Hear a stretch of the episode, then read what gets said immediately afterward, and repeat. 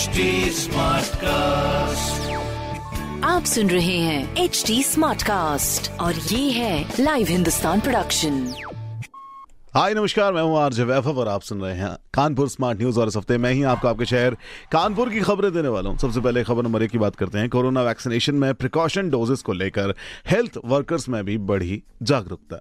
अधिकतर सेंटर्स पर health care workers की संख्या फ्रंट लाइन वर्कर्स से ज़्यादा दिख रही है। मंगलवार को दो हज़ार दो सौ बासठ लोगों ने लगवाई थी डोजेस।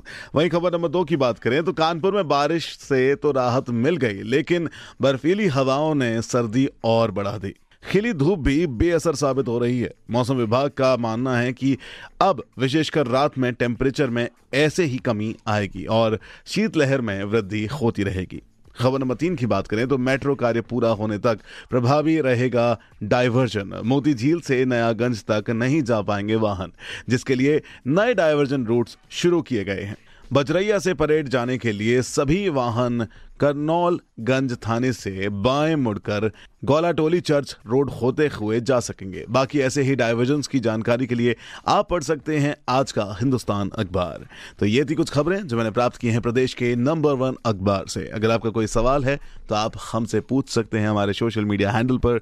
टाइप करें at the rate H T Smartcast for Facebook Instagram and Twitter and ऐसे ही और पॉडकास्ट सुनने के लिए आप लॉग इन कर सकते हैं www.htsmartcast.com पर आप सुन रहे हैं एच डी स्मार्ट कास्ट और ये था live Hindustan production smart Smartcast.